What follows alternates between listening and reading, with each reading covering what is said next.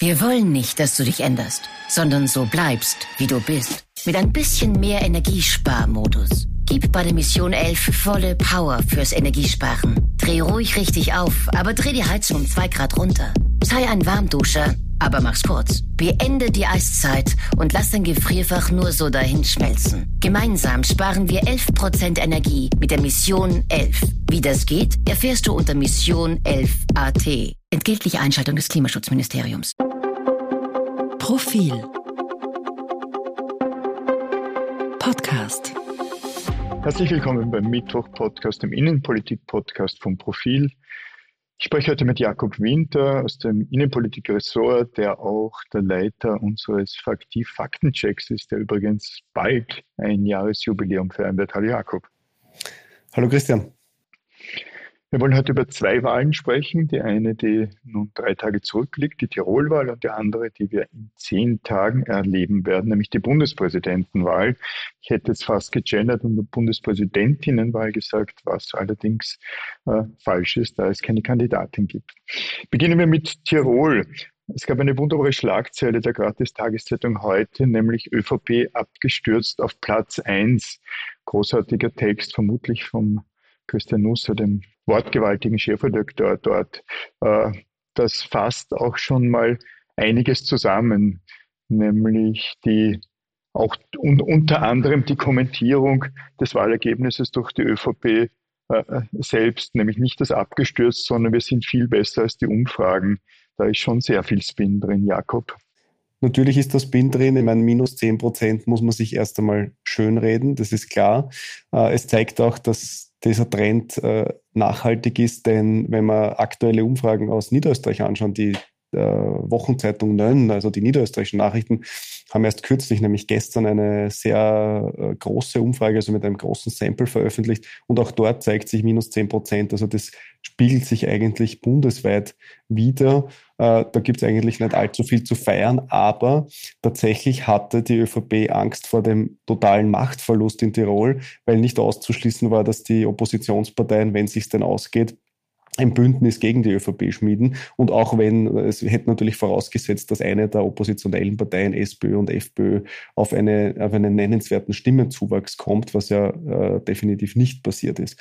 Äh, daher ist wahrscheinlich die Zeile vom, die Zeile vom Christian Nusser einfach so genial, weil in Tirol ändert sich realpolitisch wenig. Die, die ÖVP bleibt die dominierende Partei, hat jetzt sogar mit dem neuen Landeshauptmann fünf Jahre Zeit, auch Vertrauen zurückzugewinnen. Aber die Alarmglocken auch für die nächste Nationalratswahl, die sollten in der Lichtenfelsgasse, also in der ÖVP-Parteizentrale, ganz laut schrillen.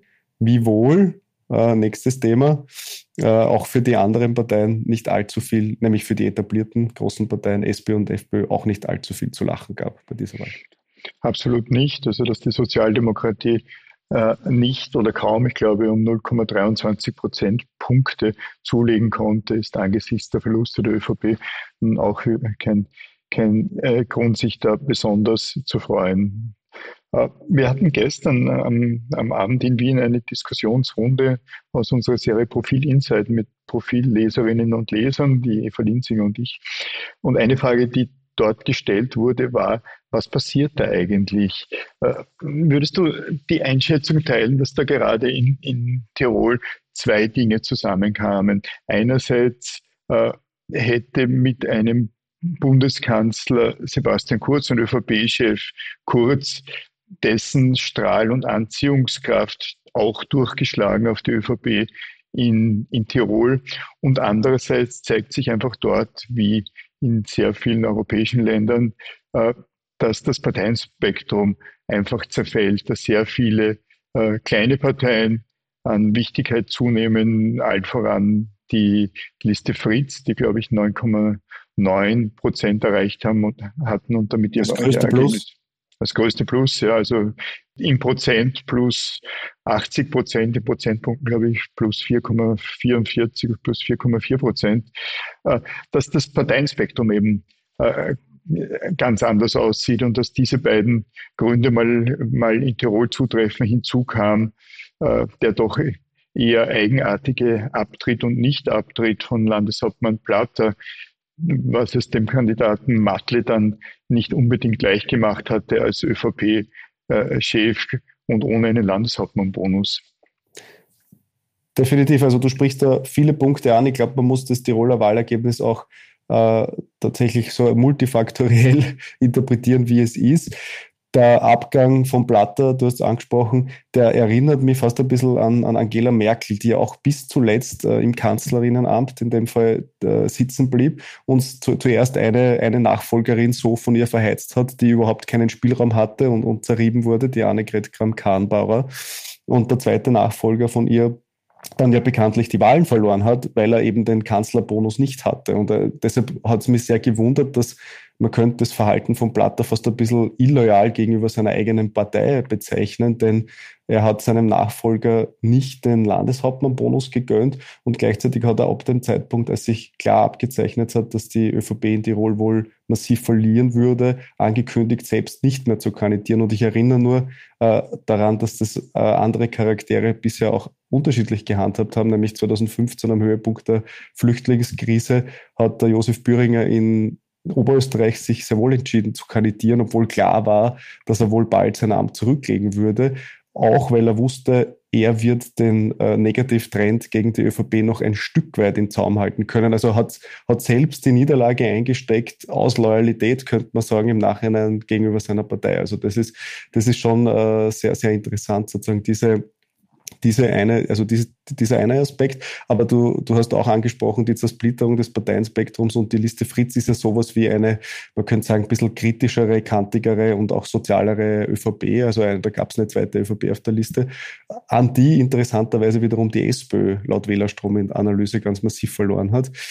Und, und das zeigt aber auch, dass wenn es Alternativen gibt, finde ich ganz interessant, das Protestpotenzial nicht zwingend immer zu den Freiheitlichen wandern muss. Also das ist schon auch eine Lehre aus Tirol, dass wenn es eine authentische Oppositions- und kritische, kantige Oppositionspartei gibt, und das war die Liste Fritz ohne Zweifel, dann die auch in der Lage ist, Protestpotenzial zu absorbieren. Und, und das ist äh, sicher, eine, sicher eine zweite Lehre. Aber weil du, weil du auch noch den Kurz angesprochen hast, das ist jetzt natürlich ein bisschen äh, ein Was-wäre-wenn-Spiel. Die Frage ist natürlich, ob die ÖVP unter Kurz nicht derzeit auch verlieren würde, denn das, was der ÖVP ein Stück weit schadet, sind ja auch die Korruptionsvorwürfe. Also es ist ja jetzt nicht nur sein Abgang, sondern es ist schon auch äh, diese ganze Gemengelage und diese ganze Erbpacht, die er seinen Nachfolgern auch da hinterlassen hat. Du sagst, wir wissen es nicht, vermutlich würde es ein wenig Schaden hinzu kommend die sich fortsetzenden Krise, Krisen, also Corona zwar abflachend, aber der, aber der Ukraine-Krieg allzu viel ist für regierende Parteien da nicht zu gewinnen.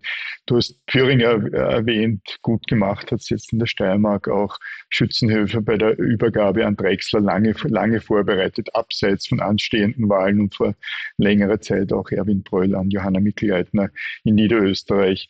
Das, was der äh, was Landeshauptmann Platter in Tirol gemacht hat, war wohl sehr egoistisch, sehr viel zu gewinnen gab es da in dem ohnehin schon sehr, sehr schwierigen Spektrum nicht.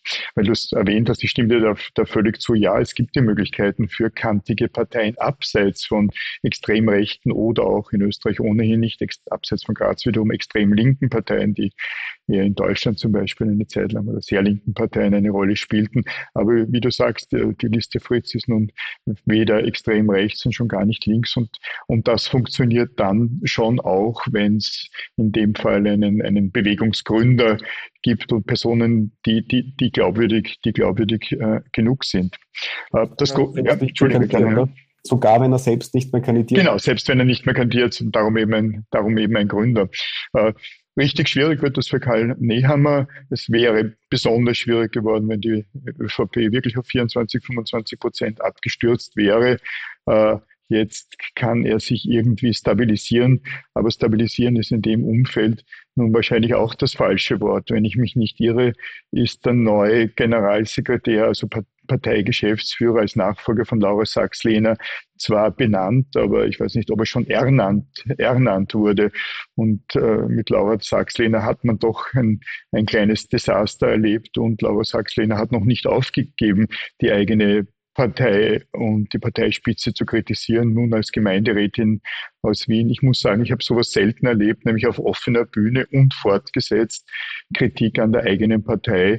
Das ist ähm, schon eine sehr überraschende Geschichte in einer ohnehin sehr schwierigen Situation für die Volkspartei. Definitiv, zumal sie ja von ihm ausgewählt wurde. Es war jetzt nicht so, dass der Karl Nehammer da eine Generalsekretärin vom Sebastian Kurz oder vom Alexander Schallenberg, seinem direkten Vorgänger, geerbt hätte und die quasi noch irgendwie einem Vorgänger loyal gewesen wäre, sondern an sich war das seine Wahl und dass sie einen dermaßen illoyalen Abgang hinlegt, war wirklich nicht zu erwarten und, und lässt aber tief blicken, dass es da, und es wird, so viel kann man ja schon verraten, in der kommenden Profilausgabe auch ein Thema sein, dem wir uns in der Tiefe widmen. Das lässt die These zu, dass es da in der ÖVP zumindest zwei Fraktionen gibt, die auch auf offener Bühne gegeneinander arbeiten. Und wer da in welchem Lager spielt, das werden unsere Kolleginnen aus der Profil Innenpolitik äh, beleuchten im, im, kommenden Heft. Vielleicht darf ich noch, weil wir die SPÖ und die FPÖ jetzt nur ganz kurz angeschnitten haben, ich finde es aus SPÖ-Sicht schon sehr interessant, dass sie weder in Oberösterreich noch in Tirol nennenswert dazu gewinnen konnten, weil in Oberösterreich hat ja die FPÖ massiv verloren bei, bei, der vergangenen Landtagswahl im Jahr 2021 und jetzt haben die Grünen und die ÖVP verloren. Und weder bei der einen noch bei der anderen Wahl konnte man von diesen massiven Verlusten profitieren.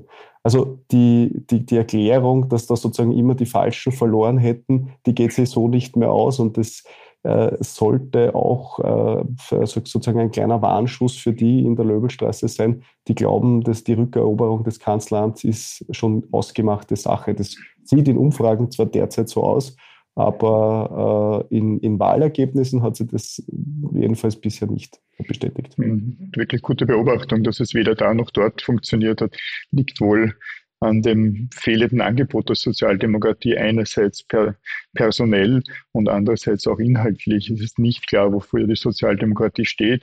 Auch die nennen wir es mal kantige Persönlichkeit äh, Dornauer, also der SP-Chef in Tirol, äh, konnte, äh, konnte da wenig daran verhindern und dennoch wirkt er jetzt nicht geschwächt gegenüber, gegenüber Pamela Rendi-Wagner. Aber wie du sagst, äh, das Fallobst aufglauben, was der Sozialdemokratie Pamela Rendi-Wagner jetzt gelungen ist in Wien, das, also in, in der, von Wien aus in der, Bundes, in der Bundespolitik, das heißt noch lange nicht, dass damit das Kanzleramt in mehreren Jahren gesichert sein wird, zumal auch die FPÖ natürlich äh, stärkt, erstarkt. Mich hat gestern ein österreichischer Kabarettist daran erinnert, ich hätte eine Wette gewonnen, äh, ein, ein gutes Essen, weil ich vor einiger Zeit prognostiziert habe, auch die FPÖ wird wieder über 20 Prozent kommen. Ich habe dann die, gesagt, wir können jetzt gerne auch 25 Prozent hernehmen und bei geeigneter Wettquote würde ich sogar 30 Prozent annehmen. Also äh, nicht ausgeschlossen, dass die FPÖ bei den nächsten Nationalratswahlen Nummer eins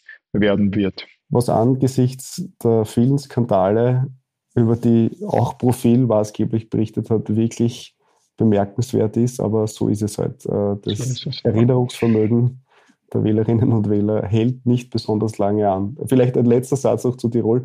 Ich habe schon das Gefühl gehabt, und das zeigte auch das ÖVP-Ergebnis, dass eine gewisse Swing-Stimmung da gewesen wäre. Also so eine Situation, wie es mal in der Steiermark oder in, in Salzburg war, dass ein Bundesland auch dreht, was in Österreich wirklich sehr, sehr selten stattfindet.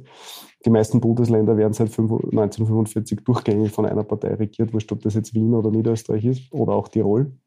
Und eine Swing-Stimmung war da nur, es hätte eben sowohl die FPÖ als auch die SPÖ eine, eine Person gebraucht, die diese Integrationsfigur sein kann und die auch verkörpert, wir, wir können Landeshauptmann. Und das haben sie offenbar beide nicht gehabt, jedenfalls aus Wählersicht nicht gehabt. Und, und entsprechend gibt es keinen Swing und entsprechend wird es in, in Tirol eigentlich politisch eine große Veränderung wird ausbleiben. Die größte Veränderung ist, dass die Grünen nicht mehr, wahrscheinlich nicht mehr in der Landesregierung sein werden. So ist es. Es, wird eine kleine große Koalition geben, wie wir sie auf Bundesebene und natürlich auch äh, in, in, auf regionalen Ebene äh, gesehen und gekannt hatten. Sprechen wir in den verbleibenden Minuten noch über die andere Wahl, äh, die Bundespräsidentenwahl in, von heute gerechnet in zehn, in zehn Tagen.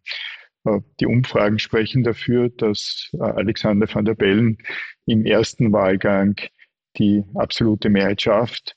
Ähm, sicher ist das allerdings nicht. Es wird von verschiedenen Dingen abhängen. Wenn ich nach wenn ich nach Tirol schaue, dann sieht man, dann sieht man auch, wie volatil das Ganze ist. Es wird vom Wetter abhängen und sehr stark doch von der, von der, von der Strahl- und Anziehungskraft des FPÖ-Kandidaten Rosenkranz. Der könnte gemeinsam mit, äh, mit äh, den anderen Kandidaten verhindern, dass es beim ersten Wahlgang bleibt. Und vermutlich würde es dann im zweiten Wahlgang reichen. Sicher ist, ist, ist aber nichts.